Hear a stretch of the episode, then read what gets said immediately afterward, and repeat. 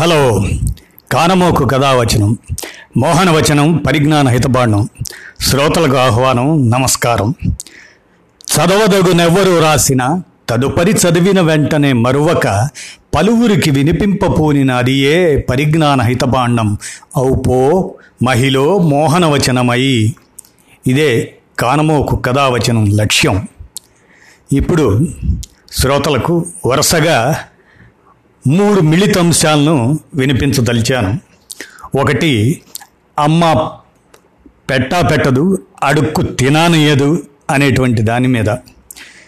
ముఖ్యంగా ఈ అంశం ప్రపంచీకరణ అనే గొంగళి నేసి పరచి దానిలోని బొచ్చు గుచ్చుకుంటుందని బాధపడే ఆ బాధపడే పరిస్థితి వ్యర్థమే. ప్రపంచీకరణ అనే గొంగళి నేసి పరచి దానిలోని బొచ్చు గుచ్చుకుంటుందనే బాధ వ్యర్థమే అనేటువంటి రీతిలో అమ్మ పెట్టా పెట్టదు అడుక్కు తిన తిననీయదు అనేటువంటి అంశాన్ని మీకు దృష్టిలోకి తేవటానికి నేను వినిపిస్తాను. అమ్మ పెట్టా పెట్టదు అడుక్కు తిన తిననీయదు అన్నది నేటి భారతీయ తత్వపు ప్రచారమైంది. మనం ఇందాక చెప్పుకున్నట్టు ప్రపంచీకరణ అనే గొంగళి నేసి పరచి దానిలోని బొచ్చు గుచ్చుకుంటుందనే బాధ వ్యర్థమే మరి. ఇక చైనా వస్తువులను బహిష్కరించాలన్న ఉద్యమం ఇప్పుడు సామాజిక మాధ్యమాల్లో జోరుగా సాగుతుంది. దీనిపై కొన్నేళ్ళుగా అడపాదడపా చర్చ జరుగుతున్న తొలిసారిగా ఇప్పుడు అది క్షేత్రస్థాయికి చేరింది. వోకల్ ఫర్ లోకల్ స్థానిక ఉత్పత్తులకే మద్దతు ఇవ్వండి అని ప్రధాని నరేంద్ర మోదీ చేస్తున్న ప్రచారం సైతం చైనా ఉత్పత్తులను దూరం పెట్టాలన్న భావనకు మరింత ఊపునిస్తుంది. ప్రస్తుత పరిస్థితుల్లో చైనా ఉత్పత్తులు కొనాలని ఎవరు అనుకోవడం లేదు. భారతీయ పరిశ్రమలు ఈ అవకాశాన్ని అందిపుచ్చుకోవాలని కేంద్ర మంత్రి నితిన్ గడ్కరీ ఇటీవల వ్యాఖ్యానించారు. ఆఖరికి చెంచాలు సైతం అక్కడి నుంచే దిగుమతి చేసుకోవాలా అని ఆయన ప్రశ్నించారు. చైనా వస్తువులను బహిష్కరించేలా దిగుమతిదారులపై ఒత్తిడి తెస్తామని వాణిజ్య సంఘాలు ప్రకటిస్తున్నాయి. భారతీయ మార్కెట్ను చైనా వస్తువులు ముంచెత్తడం ఇప్పటికిప్పుడుగా కొత్తగా జరిగిందేమీ కాదు. కొన్నాళ్ళుగా చాప కింద నీరులా సాగుతున్న ఈ పరిణామం గడిచిన ఐదారేళ్ళలో మరింత వేగం పుంజుకుంది. దేశంలో అత్యధికంగా సెల్ ఫోన్లు అమ్ముతున్న తొలి ఐదు కంపెనీల్లో నాలుగు చైనావే. ఇరవై ఇరవై తొలి త్రైమాసికంలో భారత్లో అమ్ముడైన సెల్ ఫోన్లలో డెబ్భై మూడు శాతం ఈ నాలుగు కంపెనీల ఫోన్లే. చైనా వస్తువును బహిష్కరించాలని అఖిల భారత వ్యాపారుల సమాఖ్య సిఏఐటి సైతం బలంగా కోరుతుంది. మూడు వేలకు పైగా ఉత్పత్తులను బహిష్కరించాలని విస్తృతంగా ప్రచారం ప్రారంభిస్తామని సమాఖ్య చెబుతుంది. మా సమాఖ్యలో నలభై వేల వ్యాపార సంఘాలు ఉన్నాయి. చైనా ఉత్పత్తులను నిలిపివేయాలంటూ పదివేల మందికి పైగా ఉన్న దిగుమతిదారులను ఈ సంఘాలు కోరబోతున్నాయి అని సిఏఐటి ప్రధాన కార్యదర్శి ప్రవీణ్ ఖండేల్వాల్ ప్రకటించారు. నిజంగా సామాజిక మాధ్యమాల్లో దీనిపై ఇంత చర్చ జరుగుతున్నా ఈ వాణిజ్య సైట్ల ద్వారా జరిగే కొనుగోళ్ళలో మాత్రం చైనా వస్తువుల దూకుడు తగ్గటం లేదు. తమ సైట్లలో చైనా వస్తువులకు కానీ షియోమి రియల్మీ ఒప్పో వివో వంటి సెల్ ఫోన్లకు కానీ గిరాకీ ఏమాత్రం తగ్గలేదని అమెజాన్ ఫ్లిప్కార్ట్ చెప్తున్నాయి. చైనా ఉత్పత్తులను బహిష్కరించడం అంటే ఒక సెల్ ఫోన్ను ఒక టూత్ బ్రష్ను కొనకపోవడమేనని అనుకుంటే పొరపాటే. వాస్తవానికి ఆ దేశం వీటిని దాటి చాలా ముందుకెళ్ళింది.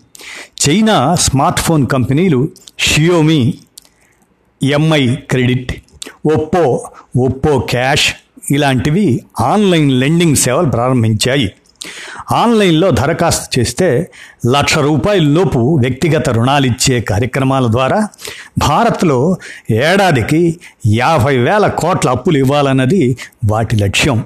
భారత్లో ఏడు వేల ఐదు వందల కోట్లకు పైగా విలువైన మొదటి శ్రేణికి చెందిన ముప్పై అంకుర సంస్థల్లో పద్దెనిమిదింటికి చైనా నుంచే నిధులు వస్తున్నాయి.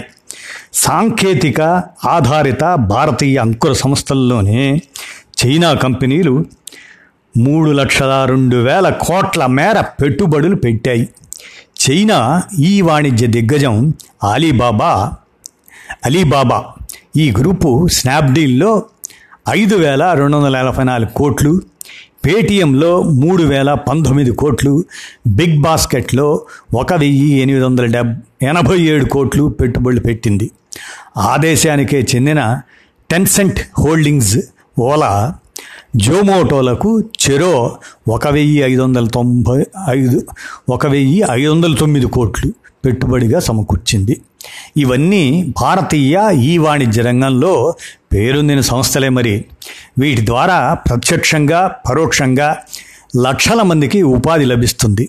భారతీయ మార్కెట్లో చైనా ఆర్థిక జోక్యాన్ని అడ్డుకోవాలంటే పెట్టుబడుల విషయంలో చైనా ప్రమేయాన్ని నిలవరించాల్సి ఉంటుందన్నది ఆర్థిక నిపుణుల అభిప్రాయం. ప్రపంచీకరణ ఆర్థిక సరళీకరణ నేపథ్యంలో ఒక దేశంలో తయారైన ఉత్పత్తులను ప్రపంచంలో ఎక్కడైనా విక్రయించుకునే వెసులుబాటు కలిగింది. చైనా ఎగుమతుల్లో ఇండియాకు చేరేది మూడు శాతం మాత్రమే. కానీ విదేశాలకు భారత్ చేస్తున్న ఎగుమతుల్లో చైనా వాటా ఐదు పాయింట్ ఏడు శాతం. నిరుడు లక్షా ఇరవై ఎనిమిది వేల కోట్ల భారతీయ ఉత్పత్తులు చైనాకు ఎగుమతయ్యాయి. ఇందులో ఆభరణాలు ముడిను వంటి ఖనిజాలు పత్తి ఆక్వా లాంటి వ్యవసాయ ఉత్పత్తులు ప్రధానమైనవి. చైనా వస్తువులను భారత్ బహిష్కరిస్తే వాళ్ళు మన ఎగుమతులపై నియంత్రణలు విధించే ప్రమాదం కొట్టిపారేయలేంది. అది ఆర్థికంగా భారత్కు పెద్ద దెబ్బే. భారత్ దిగుమతి చేసుకునే బల్క్ డ్రగ్స్ ఔషధ సంబంధిత ముడి పదార్థాల్లో మూడింట రెండొంతులు చైనా నుంచే వస్తున్నాయి. కాబట్టి చైనా ఉత్పత్తులను వద్దనుకుంటే భారత ఔషధ పరిశ్రమ మొత్తం ప్రభావితమవుతుంది. ఢిల్లీలో రెండు వేల పద్దెనిమిది మార్చిలో ఆర్థిక సంబంధాలపై ఇండో చైనా సంయుక్త బృంద సమావేశం జరిగింది. అందులో ఇరు దేశాల మధ్య ద్వైపాక్షిక వాణిజ్యాన్ని మరింతగా వృద్ధి చేసుకోవడానికి ఉభయ పక్షాలు అంగీకరించాయని కేంద్ర ప్రభుత్వం లోక్సభకు నిరుడు జూన్లో తెలియజేసింది. ఇలాంటి విభిన్న ఒప్పందాల నేపథ్యంలో చైనా ఉత్పత్తుల బహిష్కరణ అనేది సామాజిక మాధ్యమాల్లో చర్చించినంత సులువైన విషయమేమీ కాదు. ఇతర దేశాల ఉత్పత్తులను తమ మార్కెట్ల నుంచి ఉపసంహరించుకునేందుకు గతంలో వివిధ దేశాలు చేసిన ప్రయత్నాలు ఏవి సత్ఫలితాలు ఇవ్వలేదు.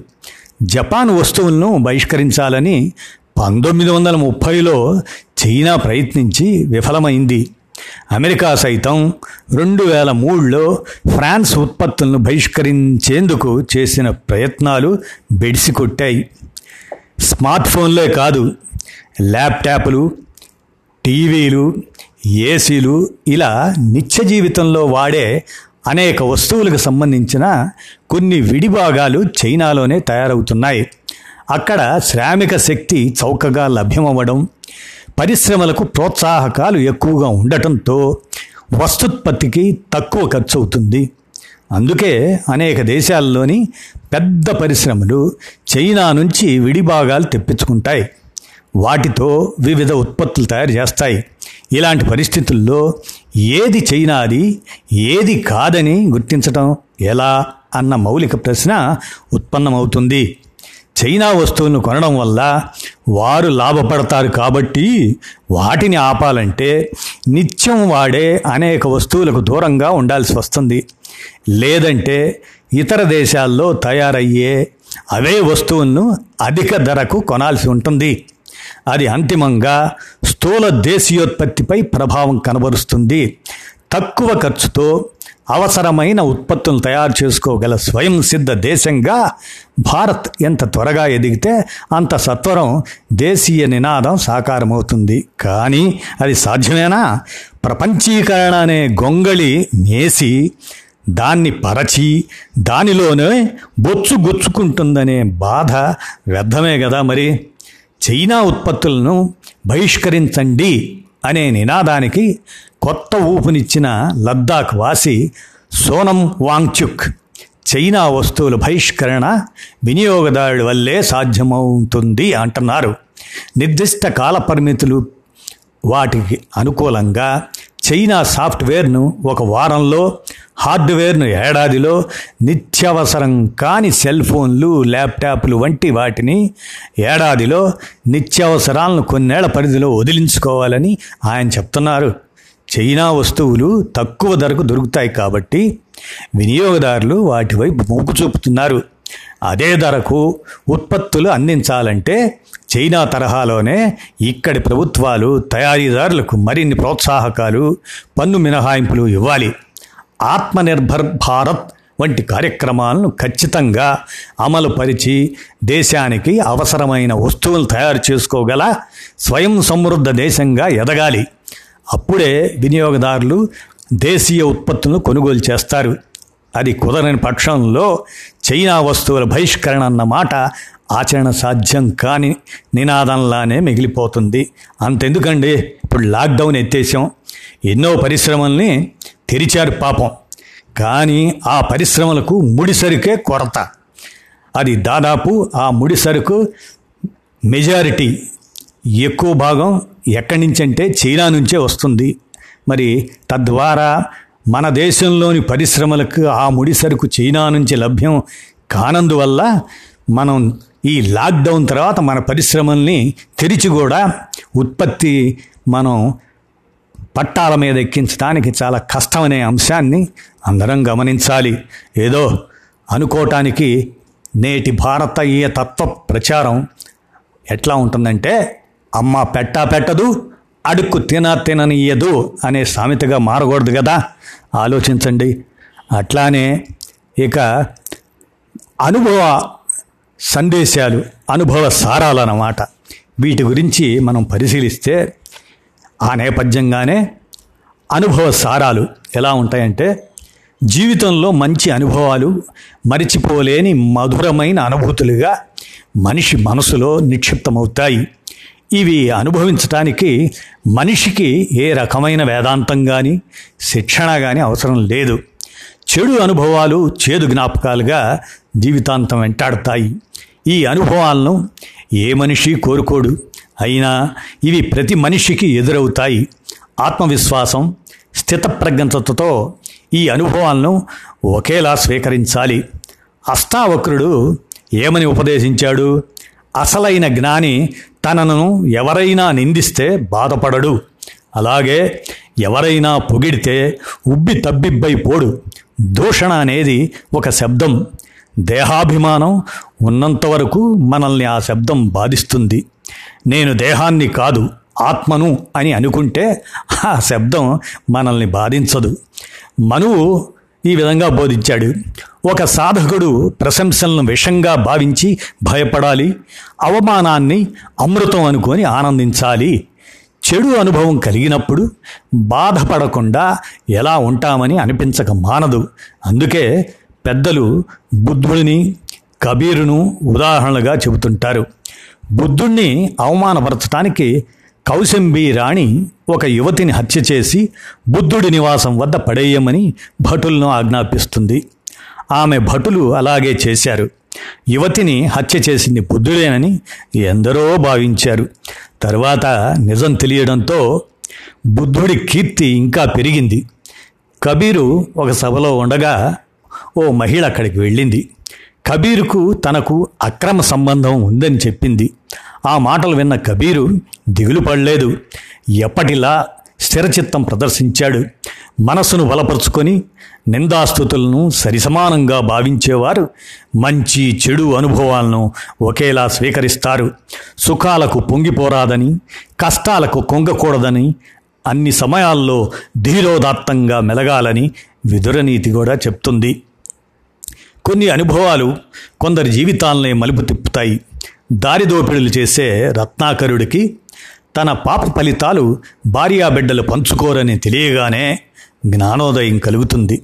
వెంటనే అతడు ఘోర తపస్సు చేసి వాల్మీకిగా మారిపోయి రామాయణ మహాకావ్యాన్ని జాతికి అందించాడు.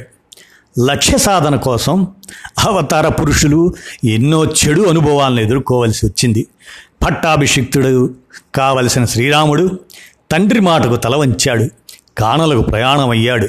అలాగే శ్రీకృష్ణుడు చేని నేరానికి అవమానాలను అపనిందలను భరించాడు. చివరికి నిందా విముక్తుడు కావడం కోసం శమంతకమణి జాడ తెలుసుకున్నాడు. జాంబవంతుడితో యుద్ధం చేసి శమంతకమణిని జాంబవతిని దక్కించుకున్నాడు.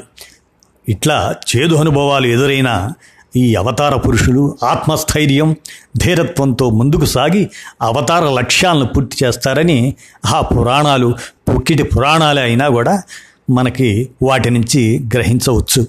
ప్రతికూల పరిస్థితులు చెడు అనుభవాలు ప్రతి మనిషికి ఎదురవుతాయి. విఘ్నులైన వారు ఈ అనుభవాల నుంచి కొన్ని సందేశాలు నేర్చుకుంటారు. ప్రతి అనుభవం ఒక పాఠంలా భావిస్తారు. సత్సాంగత్యం దీనివల్ల ధర్మాచరణ విద్య ద్వారా వివేకం కలుగుతాయి. అనుభవం వల్ల కలిగిన పాఠం మాత్రం మనసులో గాఢంగా ముద్ర వేస్తుంది. అది జీవన మార్గాన్ని నిర్దేశిస్తుంది. మనిషి వ్యక్తిత్వాన్ని పటిష్టం చేసి అతడిని ఉన్నతుడిగా తీర్చిదిద్దుతుంది. ఏది ఏమైనా అనుభవ సారాలు మనిషికి ఎంతో మేలు చేస్తాయి అనేది మరి గ్రహించగల అంశమే మరి. ఇప్పుడు మనం ఈ సందర్భం కరోనా సందర్భంలో దాన్ని తరిమేద్దాం అని కంకణం కట్టుకోవాలి. మరి అలాంటప్పుడు మనం దాని నుండి బయటపడటానికి మంచి ఆహారం అనేది తీసుకుంటే రోగ నిరోధక శక్తిని పెంపొందించుకోగలుగుతాం అనేటువంటిది మార్గదర్శకాలను ఎఫ్ఎస్ఎస్ఐఏ అనేటువంటి సంస్థ మార్గదర్శకాలను నిర్దేశించింది. మంచి ఆహారంతో కోవిడ్ను ఎదుర్కోవచ్చు అని చెప్తుంది. మరి వాటి గురించి విశేషాలు ఏందో మనం పరిశీలిద్దాం. దేశవ్యాప్తంగా కరోనా వైరస్ విజృంభిస్తున్న దశలో మహమ్మారిని ఎదుర్కోవటానికి స్వీయ జాగ్రత్తలతో పాటు రోగనిరోధక శక్తిని పెంపొందించుకోవటము ముఖ్యమే. అందుకే సరైన ఆహారం తినండి కోవిడ్ను ఎదుర్కోండి అనే నినాదంతో భారత ఆహార పరిరక్షణ నాణ్యత ప్రమాణాల పరిరక్షణ సంస్థ ఎఫ్ఎస్ఎస్ఏఐ. ఈ సంస్థ మంగళవారం ఆ దిశగా మార్గదర్శకాలు విడుదల చేసింది. అవేంటో మనం పరిశీలిస్తే విటమిన్లు ఖనిజ లవణాలు ఖనిజ లవణాలు ఒమేగా ఫ్యాట్ యాసిడ్ తదితరాలను నిత్యం తీసుకుంటే కోవిడ్ను సమర్థంగా ఎదుర్కొనే రోగనిరోధక వ్యవస్థ వృద్ధి చెందుతుందని స్పష్టం చేసింది. అవి ఏ ఏ ఆహార పదార్థాల్లో ఉంటాయి వాటి వల్ల కలిగే ప్రయోజనాలు ఏమిటి తదితరాలని తెలియజేస్తూ ఆ సంస్థ వారు నివేదిక విడుదల చేశారు. ఆ మార్గదర్శకాలు ఏంటో మనం గనక ఒకసారి వింటే ద్రవ పదార్థాలు ప్రోటీన్లు omega three fatty acids vitamin A vitamin D vitamin E vitamin B six vitamin B twelve vitamin C ఖనిజ లవణాలు అవే మినరల్స్ అన్నమాట. అవి వాటిని మనం గనక ఆహారాలుగా తీసుకుంటే మనం రోగనిరోధక శక్తిని ముఖ్యంగా కరోనాను తట్టుకునే శక్తి మనుషులకు కలుగుతుందని వాళ్ళు నివేదించారు కాబట్టి అవేమేంటో మనం వివరాలుగా విందాం. ద్రవ పదార్థాలు ఉన్నాయి తగినంత నీరు శరీరంలో ఉంటే విషతుల్యాలను శరీరం వెలుపలికి పంపించడం సులభం అవుతుంది. ముక్కు శ్వాసనాళాల్లో జిగురు పదార్థం నిలకడగా ఉండి వైరస్ను లోనికి వెళ్ళకుండా అడ్డుకుంటుంది. మరి మనం ఈ సందర్భంలో ద్రవ పదార్థాల విషయంలో తాగునీరు కొబ్బరి నీళ్ళు నిమ్మరసం గ్రీన్ టీ హెర్బల్ టీ సూపులు పాలు మజ్జిగ తీపి ఉప్పు లేని ద్రావణాలు పండ్లు కూరగాయలు లాంటివి ద్రవ పదార్థాలుగా మనం తీసుకోవాలి. ఇక ప్రోటీన్ల విషయానికి వస్తే ఇవి మనిషి ఆరోగ్యంగా ఉండేందుకు దోహదం చేస్తాయి. ఆ ప్రోటీన్లుగా మనం ఏ వాటిల్లో తీసుకోవాల్సి వస్తుందంటే సోయా ఉత్పత్తులు ఉప్పు కలపని గింజలు విత్తనాలు బీన్స్ పప్పు దినుసులు గుడ్లు చికెన్ మటన్ చేప పాలు పాల ఉత్పత్తులు అన్నమాట ఇక ఒమేగా త్రీ ఫ్యాటీ యాసిడ్స్ కోసం ఇది రోగనిరోధక కణాల పనితీరును మెరుగుపరుస్తాయి. ఇవి తీసుకుంటే అవి వేటిల్లో ఉంటాయి? Omega three fatty acids walnuts గుమ్మడి పుచ్చ పొద్దుతిరుగుడు విత్తనాలు చేపలు వీటిల్లో omega three fats fatty acids ఉంటాయన్నమాట. ఇక విటమిన్ ఏ విషయానికి వస్తే నోరు జీర్ణాశయం పేగులు శ్వాసకోశ వ్యవస్థలోని చర్మాన్ని కణజాలాన్ని రక్షిస్తుంది విటమిన్ ఏ మరి ఇవి వేటి ద్వారా లభ్యమవుతాయంటే విటమిన్ ఏ చిలగడ దుంప అదే మనం స్వీట్ పొటాటో అంటాం. క్యారెట్ మామిడి బొప్పాయి గుడ్లు పాలకూర బచ్చలి కూర ఇటువంటి ఆకుకూరలు పాలు పాల ఉత్పత్తుల్లో విటమిన్ ఏ లభ్యమవుద్ది. విటమిన్ డి విషయానికి వస్తే ఇది హానికారక అతి సూక్ష్మ క్రిముల సంహారానికి శరీరానికి మేలు చేసే సూక్ష్మక్రిముల వృద్ధికి దోహదపడుతుంది. మరి విటమిన్ డి లభించేవి ఏంటంటే పాలు పాల ఉత్పత్తులు ఉదయం వేళల్లో శరీరంలోని పద్దెనిమిది శాతం భాగాన్ని సూర్యరశ్మి స్పృశించేలా చేసుకోవడం కొవ్వున్న చేపలు గుడ్లు మాంసంలో మాంసంలో కూడా ముఖ్యంగా కాలేయంలో విటమిన్ డి లభ్యమవుద్ది. ఇక విటమిన్ ఈ విషయంగా చూస్తే విటమిన్ ఈ అనేది యాంటీ ఆక్సిడెంట్గా పనిచేస్తుంది. ముఖ్యంగా వృద్ధుల్లో రోగ నిరోధకతను పెంపొందించడంలో విటమిన్ ఈ దోహదం చేస్తుంది. మరి విటమిన్ ఈ లభ్యమయ్యేది వేటి నుంచి అంటే పొద్దుతిరుగుడు కుసుంభ అవిసె గింజలు బాదం పిస్తా వంటి మరి గింజల్లో లభిస్తుందన్నమాట విటమిన్ ఈ. మరి విటమిన్ బి సిక్స్ అనేది దీని ఉపయోగం ఏంటంటే జీర్ణకోశ రోగ నిరోధకతను క్రమబద్ధీకరిస్తుంది. విషపూరిత చర్యల్ని తగ్గిస్తుంది. ఈ విటమిన్ బి సిక్స్ దేని ద్వారా మనకు లభ్యమవుతాయి అంటే సోయాబీన్ పప్పులు జొన్నలు సజ్జలు మొక్కజొన్నలు అల్లం వెల్లుల్లి పచ్చిమిర్చి అరటి మునగ మెంతి ఆకులు కరివేపాకు ఉప్పుడు రవ్వ. ఇక విటమిన్ బి ట్వెల్వ్ అనేది రోగ నిరోధక శక్తిని పెంపొందిస్తుంది. మరి ఈ విటమిన్ బి ట్వెల్వ్ దేని ద్వారా లభిస్తుందంటే చేపలు మాంసం చికెన్ గుడ్లు పాలు పాల ఉత్పత్తులు. ఇట్లా విటమిన్ బి ట్వెల్వ్ లభించేటువంటి పదార్థాలు ఉత్పత్తులు అన్నమాట. విటమిన్ సి ఇది యాంటీబాడీస్ను ప్రేరేపిస్తుంది. కణాల పనితీరును మెరుగుపరుస్తుంది. ఈ విటమిన్ సి వేటి ద్వారా మనకు అందుద్దంటే ఆకుపచ్చని కూరగాయలు జామ దానిమ్మ ఉసిరి ద్రాక్ష తదితర పుల్లని పండ్లు బొప్పాయి స్ట్రాబెర్రీ క్యాప్సికమ్ నిమ్మ ఇలాంటి వాటి నుంచి విటమిన్ సి లభ్యమవుద్ది. ఖనిజ లవణాలు కూడా శరీరానికి కావాలి. ఆ ఖనిజ లవణాలనే మనం మినరల్స్ అంటాం. అవి వాటి వలన ఏమిటంటే జింకు కాల్షియం మెగ్నీషియం వంటివి వైరస్ ఇన్ఫెక్షన్లను తగ్గించడంలో ఉపయోగపడతాయి. మరి ఈ క- ఈ ఖనిజ లవణాలు వేటి నుంచి లభ్యమవుతాయంటే అన్ని రకాల గింజధాన్యాలు పప్పు దినుసులు సోయాబీన్ పుచ్చకాయ మరి పుచ్చకాయ విత్తనాలు గుమ్మడికాయ విత్తనాలు చికెన్ గుడ్లు వాల్నట్స్ పొద్దుతిరుగుడు విత్తనాలు చేపలు. ఇట్లా ఇవన్నీ మంచి ఆహార పదార్థాలు. ద్రవ పదార్థాలు ప్రోటీన్లు ఒమేగాలు vitamin A vitamin D vitamin E vitamin B six vitamin B twelve vitamin C ఖనిజాలు ఇట్లాంటివన్నీ కూడా మంచి ఆహారం కింద మేలు చేసి రోగ నిరోధక శక్తిని పెంపొందిస్తాయి. కాబట్టి ఇప్పుడు అందరూ అనేట్లుగా మనం కరోనాతో సహజీవనం చేయాలి తప్పనిసరి అని ఎంతోమంది ఇక తప్పని పరిస్థితి కాబట్టి అంటున్నారు కాబట్టి వ్యక్తిగతంగా ప్రతి వ్యక్తి కూడా ఇలాంటి ఆహార పదార్థాలను తీసుకొని తనకు తాను కాపాడుకోవటమే. మరి లాక్డౌన్లు ఎన్ని పెట్టినా మానేసినా ఎత్తేసినా మనంతట మనమే మన శ్రద్ధ మనం తీసుకొని మన జీవితాన్ని మనం కాపాడుకోవాలి కాబట్టి మంచి ఆహారం తీసుకోవటమే మేలు. ఏదేమైనా కూడా అండి అందుకే చెప్పేది మన శ్రోతలకి ముఖ్యంగా కానమూకు కథావచనం మోహనవచనం పరిజ్ఞాన హితపాండం శ్రోతలకి మరొకసారి చెప్పేది ఏంటంటే చదువదగునెవ్వరు రాసిన తదుపరి చదివిన వెంటనే మరువక పలువురికి వినిపింపబూనిన అది ఏ పరిజ్ఞాన హితపాండం ఔపో మహిమలో మహిలో మోహనవచనమై. ఇదేనండి కానమోకు కథ వచ్చిన లక్ష్యం. మరి ఇప్పుడు చదివిన సంగ్రహాలకు వాటికి సంబంధించిన కర్తలు ఎవరంటే కె. శ్యాంప్రసాద్ ముఖర్జీ మరియు విశ్వనాథ రమలు. వారి నుండి వారు రాసినటువంటి అంశాల నుంచి సంగ్రహించి మన శ్రోతలకు వినిపించాము. విన్న శ్రోతలకు ధన్యవాదాలు.